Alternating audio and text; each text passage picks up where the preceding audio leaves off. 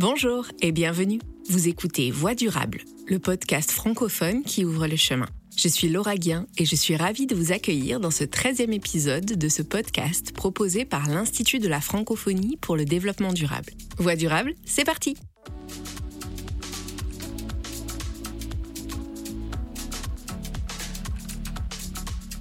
Très chères auditrices, très chers auditeurs, écoutons le tintamarre de notre invité d'aujourd'hui.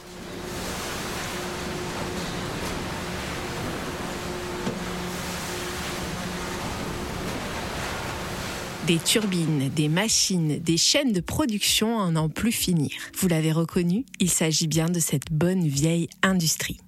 Synonyme de richesse, de progrès et de développement au 19e siècle, cette industrie, bruyante et énergivore, a depuis longtemps cessé de rimer avec progrès durable. Dans un contexte climatique toujours plus fragilisé, nos industries et méga groupes industriels sont devenus une préoccupation plus qu'une solution. Car ils polluent, et trop, en 2020, le secteur industriel représentait 18% des émissions de CO2 à l'échelle mondiale, soit le troisième poste le plus important après la production d'électricité et les transports. À l'heure où repenser nos modes de production est devenu nécessaire pour protéger notre environnement, comment ce secteur peut-il et doit-il se réformer? Dans le sud comme dans le nord. Comment repenser nos industries pour qu'elles n'entrent plus en contradiction avec nos aspirations à un environnement plus sain et durable? Peut-on réellement faire rimer écologie et industrie? Nous nous intéresserons à ce problème depuis le continent africain, où le retard industriel pourrait bien être un atout pour construire une industrie plus verte. Mais pour commencer, cap au nord, pour parler d'agro-industrie. Ce secteur bien particulier est lié directement à notre assiette et à nos modes de consommation quotidiens, connaît ces dernières années de virulentes critiques quant à son impact environnemental néfaste. Pour évoquer la question de l'industrie agroalimentaire, j'ai le plaisir d'accueillir aujourd'hui Sophia Murphy, directrice générale de l'Institute for Agriculture and Trade Policy, une organisation de recherche et de plaidoyer à but non lucratif qui promeut des systèmes alimentaires agricoles et commerciaux durables. Bonjour Sophia, merci d'avoir accepté notre invitation dans Voix durable. Bonjour. Alors Sophia, fin 2021, l'IATP a publié un rapport au titre éloquent Émission impossible Europe. Comment les grosses industries de la viande et des produits laitiers européens réchauffent la planète. Dans ce dernier, la IATP a examiné les plans climat et les émissions de 35 des plus grandes entreprises de cette industrie agroalimentaire. Et malgré la crise climatique, les émissions de gaz à effet de serre des géants européens de ces secteurs continuent d'augmenter. Ces entreprises de la viande et des produits laitiers ont été responsables en 2018 de 7% des émissions de l'Union européenne et les émissions des 20 premières d'entre elles dépassent celles des Pays-Bas. Alors en dehors de ces chiffres alarmants, certes, quel est selon vous le principal enseignement de ce rapport? Le plus important, c'est que les émissions continuent à monter. Et même dans un moment où le discours euh, sur le changement climatique se penche davantage sur l'agriculture et, le rôle que ce secteur joue dans l'ensemble du problème, on voit que le secteur agricole qui nuit le plus au climat continue à monter.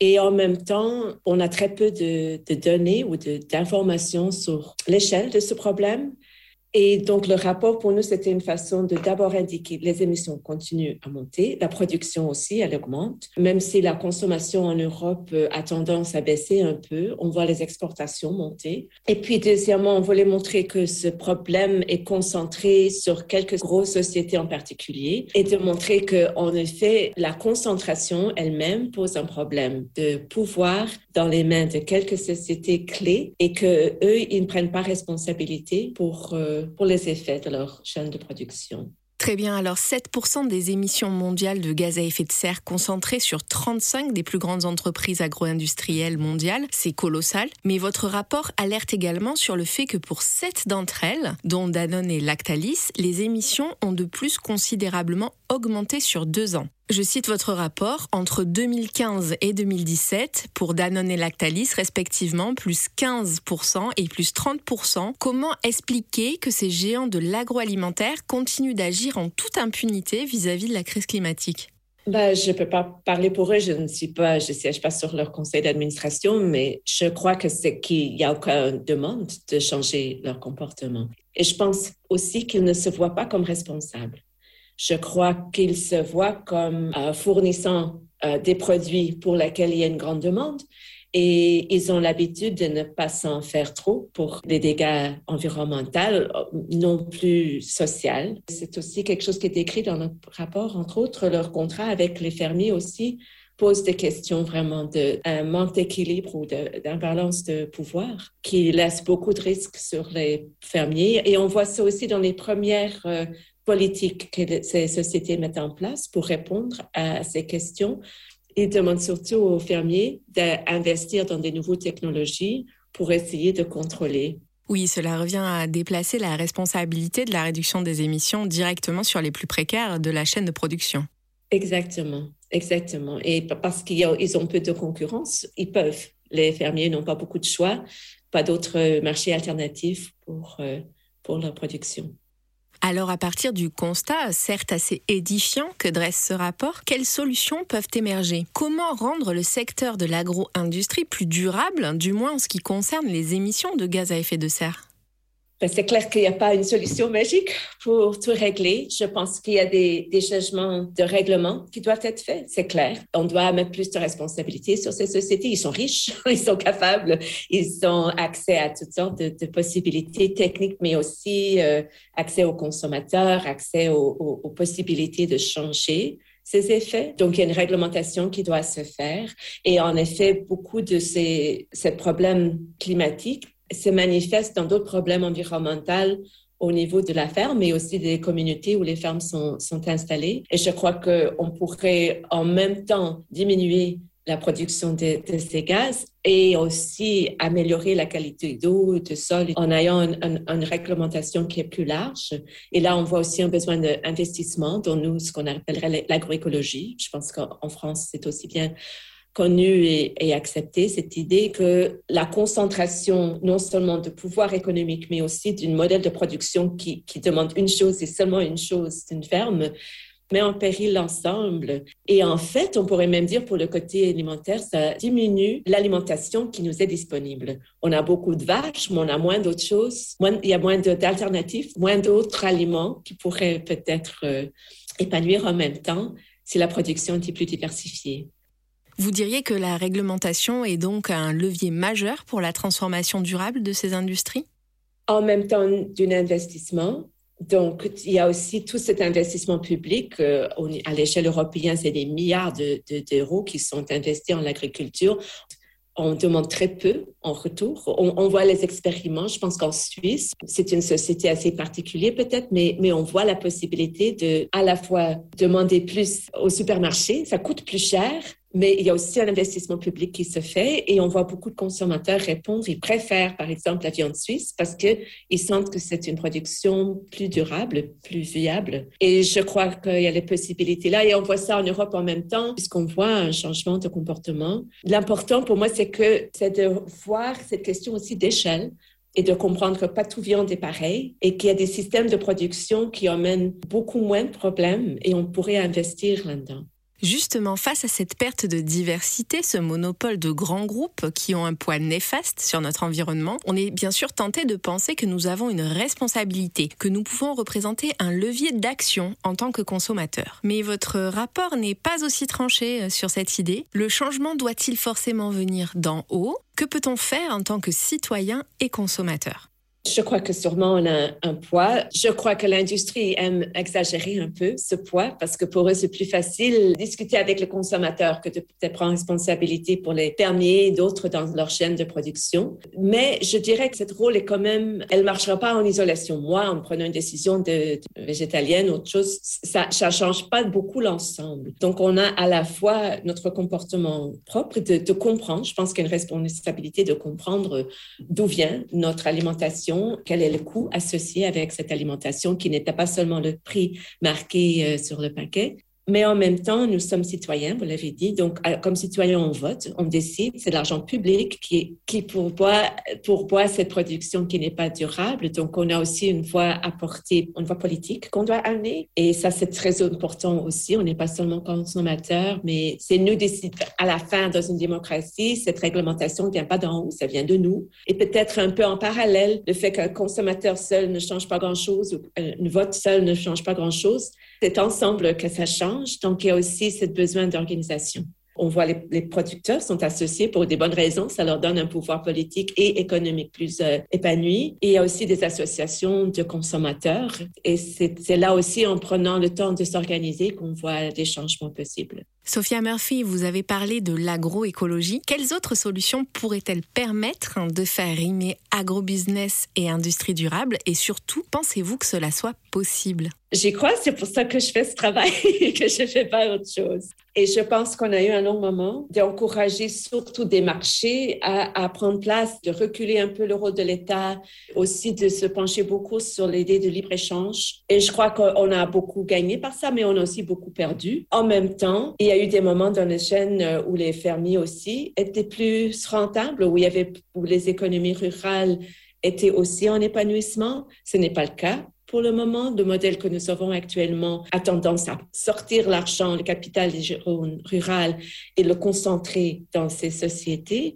C'est un modèle qui ne, répond pas, je dirais, à nos besoins plus larges sociaux. Donc, moi, je verrais l'agro-industrie durable épanouir euh, dans un système où il y avait des politiques actives pour euh, aller à l'encontre de cette inégalité que nous voyons dans la société et de mettre moins d'emphase sur les profits et plus d'emphase sur le capital naturel. Donc, de voir l'eau propre, le sol sain, on dit en anglais healthy soils.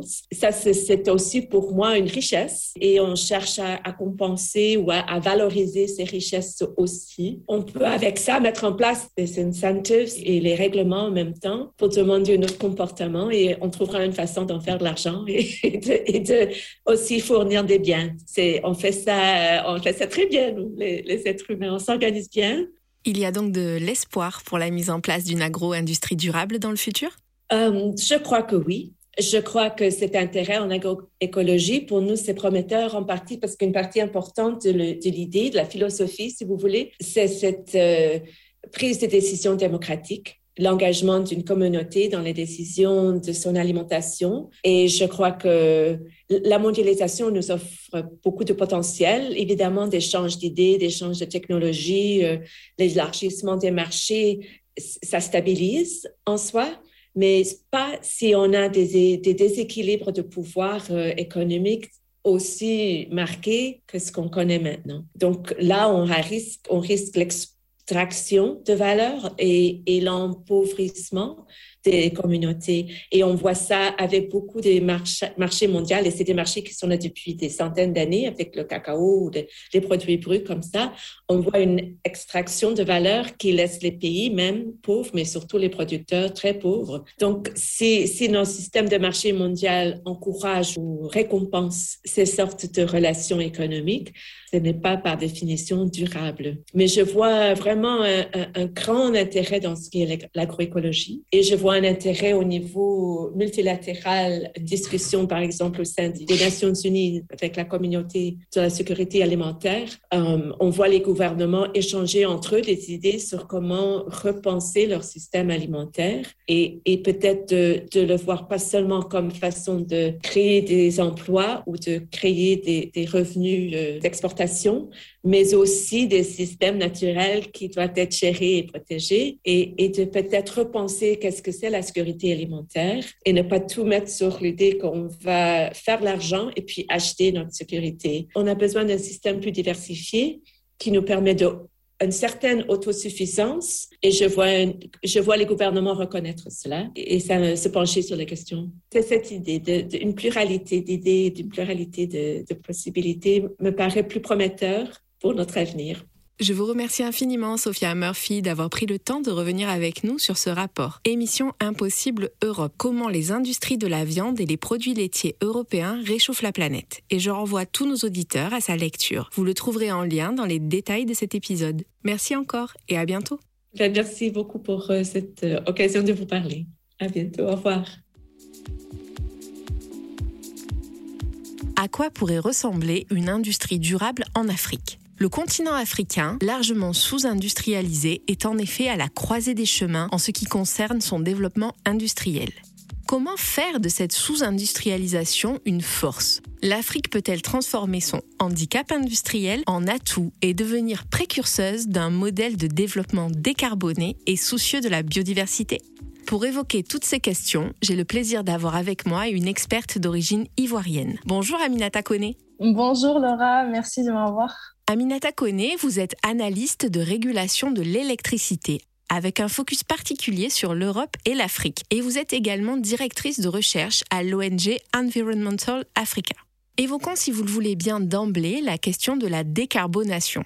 L'Afrique n'est responsable que de 2% des émissions de CO2 mondiales liées à l'énergie, et elle est en même temps à la croisée des chemins en ce qui concerne sa transformation industrielle, un secteur fortement dépendant de ces mêmes énergies. La transition énergétique de l'Afrique et sa transformation industrielle doit-elle se limiter à cette sortie des énergies carbonées? Oui, effectivement. Donc, quand on parle de décarbonation, en fait, on parle de l'ensemble des mesures qui sont mises en place pour réduire l'empreinte carbone, que ce soit d'une entreprise, d'un pays, d'un secteur. Et quand il s'agit de l'énergie en Afrique, la transition énergétique concerne bien la décarbonation des vecteurs énergétiques, mais à mon avis, elle présente également une opportunité de repenser le développement du système énergétique de manière plus globale. Donc, en y intégrant des axes d'accès à l'énergie en zone rurale ou de fiabilisation de l'alimentation électrique en zone rurale comme en zone urbaine et euh, de résilience des infrastructures euh, face au changement climatique. Similairement, dans l'industrie, la décarbonation est importante dans la mesure où elle est pour toutes les régions euh, du monde face au changement climatique et dans un contexte d'épuisement des ressources. Mais en Afrique en particulier, les premiers objectifs de l'industrialisation sont la diversification économique, l'expansion des secteurs euh, manufacturiers, l'introduction de nouvelles technologies et la création d'emplois. Donc, en d'autres mots, la transformation industrielle africaine ne se limite pas à la transformation des modes d'extraction et de production existants pour les rendre plus durables. Il faut déjà plus d'industrie et en poursuivant cet objectif, on doit penser à la fois à l'économie, à la société et à l'environnement. Quels leviers peuvent, selon vous, accélérer la transition énergétique du continent africain, sachant que les majors européens largement implantés, comme Shell ou Total, et même les compagnies nationales africaines, sont plus portés sur l'optimisation des ressources d'hydrocarbures? Il est vrai qu'il y a encore euh, une industrie pétrolière et gazière forte euh, en Afrique. À titre d'exemple, pour des pays comme euh, le Nigeria, l'Angola et l'Algérie, le pétrole représente entre 80 et 90 des, des exportations, 10 à 50% du PIB. Cela dit, cette industrie n'implique que très peu d'Africains directement. Selon des estimations, moins d'un pour cent de la main-d'œuvre africaine serait directement employée par les majeurs pétroliers. Il faut dire aussi que la très grande majorité de ce qui est extrait en combustible fossile en Afrique est destiné à l'export. Au Nigeria, en novembre 2021, 1,2 million des 1,27 millions de barils produits par jour ont été exportés. Donc pourquoi je dis cela? Parce que cela veut dire, à mon avis, que une des solutions pour cet aspect de la transition énergétique africaine réside en grande partie à l'étranger. Il y a une question de demande mondiale de ces produits émetteurs et de stratégie industrielle et commerciale des majeurs pétroliers qui sont présents sur le continent je pense qu'il y a euh, moyen de faire de cette industrie une partie de la solution euh, en Afrique, y compris pour l'industrialisation du continent. En fait, c'est, je pense, un moment charnière intéressant pour associer plus étroitement les États et les communautés africaines dans un pivot vers le développement de nouvelles industries euh, énergétiques. Donc, on voit bien dans d'autres parties du monde que les majeurs pétroliers, pas tous, mais de plus en plus, euh, s'orientent plus vers le biogaz et l'hydrogène, pour lesquels on peut utiliser des infrastructures existantes. Donc, c'est intéressant en Afrique, mais euh, aussi vers les renouvelables. Donc, il serait valable, à mon avis, de faire le même en Afrique, mais avec l'inclusion de beaucoup plus de, de main-d'œuvre africaine cette fois. Alors justement, pour en venir à une caractéristique principalement africaine, un rapport a été publié cet automne par le cabinet international McKinsey Company sur le secteur manufacturier africain. Il s'intitule L'Afrique à la croisée des chemins vers une transition économique et écologique pour l'industrie manufacturière. Et selon ce rapport, je cite, la moitié des infrastructures industrielles susceptibles d'émettre des gaz à effet de serre en 2050 ne sont pas encore présentes en Afrique. L'industrie manufacturière a donc la possibilité, selon ce rapport toujours, de faire un saut technologique en privilégiant le développement de solutions à faible émission carbone. Cette perspective ouvre également la voie à une économie africaine plus compétitive, résiliente et durable. Partagez-vous cette analyse? Est-ce que le retard de l'Afrique en termes d'industrialisation est finalement un atout? Euh, oui, je partage cette conclusion qui s'applique à mon avis à la fois à l'énergie et à l'industrie. En fait, il peut être d'une certaine manière plus complexe de transformer des systèmes existants dans des secteurs comme l'industrie et l'énergie qui reposent sur des infrastructures avec des cycles de vie euh, très longs et une réglementation dense, ce qui est le cas en Europe. Ces secteurs sont plus vierges en Afrique, ce qui permet donc d'intégrer dès maintenant des considérations de durabilité et de résilience dans leur développement. Après, il est difficile de transposer directement le mode de développement de l'énergie et de l'industrie euh, européen au continent africain parce qu'il y a des différences importantes euh, en termes de géographie, de démographie, etc. Donc, par exemple, en Europe, euh, l'électrification, c'est d'abord faite par l'extension du réseau électrique centralisé et on ne voit l'apparition de sources de production décentralisées comme le solaire euh, photovoltaïque que dans le contexte actuel de la transition énergétique. En Afrique, il est plus opportun de combiner les deux en même temps à des fins donc à la fois d'électrification et de décarbonation de l'énergie et c'est ce qu'on y voit déjà en fait. Et concernant l'industrialisation, l'Europe a surtout dépendu de la transformation de matières premières extraites par ailleurs en Afrique, c'est l'inverse et de vastes ressources naturelles à forte valeur ajoutée sont disponibles directement sur le continent. Donc, pour la diversification économique et les croissances, il devrait y avoir plus de traitement de matières premières sur le continent. Et vu qu'on en est qu'au début, le développement de ce segment industriel peut s'inscrire aussi dès maintenant dans une démarche de construction d'une industrie durable Aminata connaît le même rapport et met également un lien très fort entre accès à l'énergie renouvelable dans le secteur électrique et industrialisation verte. J'imagine que vous êtes également d'accord avec cette affirmation. Oui, effectivement. Il serait franchement euh, dommage, je trouve, de ne pas lier l'industrialisation du continent au développement des énergies renouvelables. Donc là aussi, en Europe, on a fait en deux temps. On a un secteur industriel très développé qu'on essaie aujourd'hui de décarboner un maximum, notamment en recourant à des sources d'énergie propres comme euh, l'hydrogène vert, par exemple. Donc il n'y a pas de raison de ne pas lier les deux dans la transformation industrielle en Afrique, d'autant plus que l'Afrique est particulièrement vulnérable aux effets du changement climatique. Donc, on ne peut pas trop se permettre de prioriser le développement économique et industriel au détriment d'objectifs environnementaux. Par contre, je tiens à réitérer que les demandes des secteurs émissifs dont parle le rapport comme le pétrole, proviennent en grande partie de régions autres que l'Afrique. Donc, les leviers de réduction de cette demande ne se trouvent pas exclusivement euh, sur le continent, loin de ça même.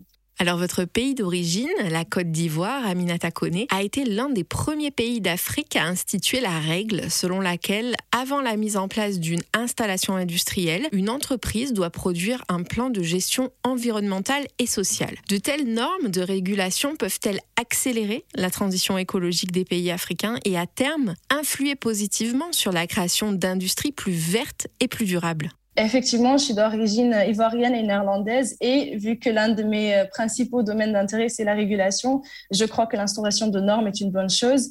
Pour qu'elle fonctionne, il faut bien sûr, dans un deuxième temps, aussi effectivement appliquer et contrôler le respect des normes. Par contre, il y a encore un équilibre à trouver entre le développement économique et la transition écologique, surtout dans une région comme l'Afrique. Donc, je pense qu'il serait compréhensible de mettre en place des normes de plus en plus strictes euh, de manière progressive pour ne pas trop nuire à la compétitivité de, l'industrie dans un pays par rapport à un autre à l'heure actuelle où de telles normes ne sont pas encore répandues en Afrique. Mais euh, j'y suis bien favorable et à mon avis, on ne pourra pas échapper à des normes de régulation si la cible est de construire une industrie durable. Pour conclure, Aminata Kone, pensez-vous que l'Afrique puisse se faire l'héroïne d'un modèle de développement industriel et énergétique à la fois inclusif, décarboné et soucieux de la biodiversité?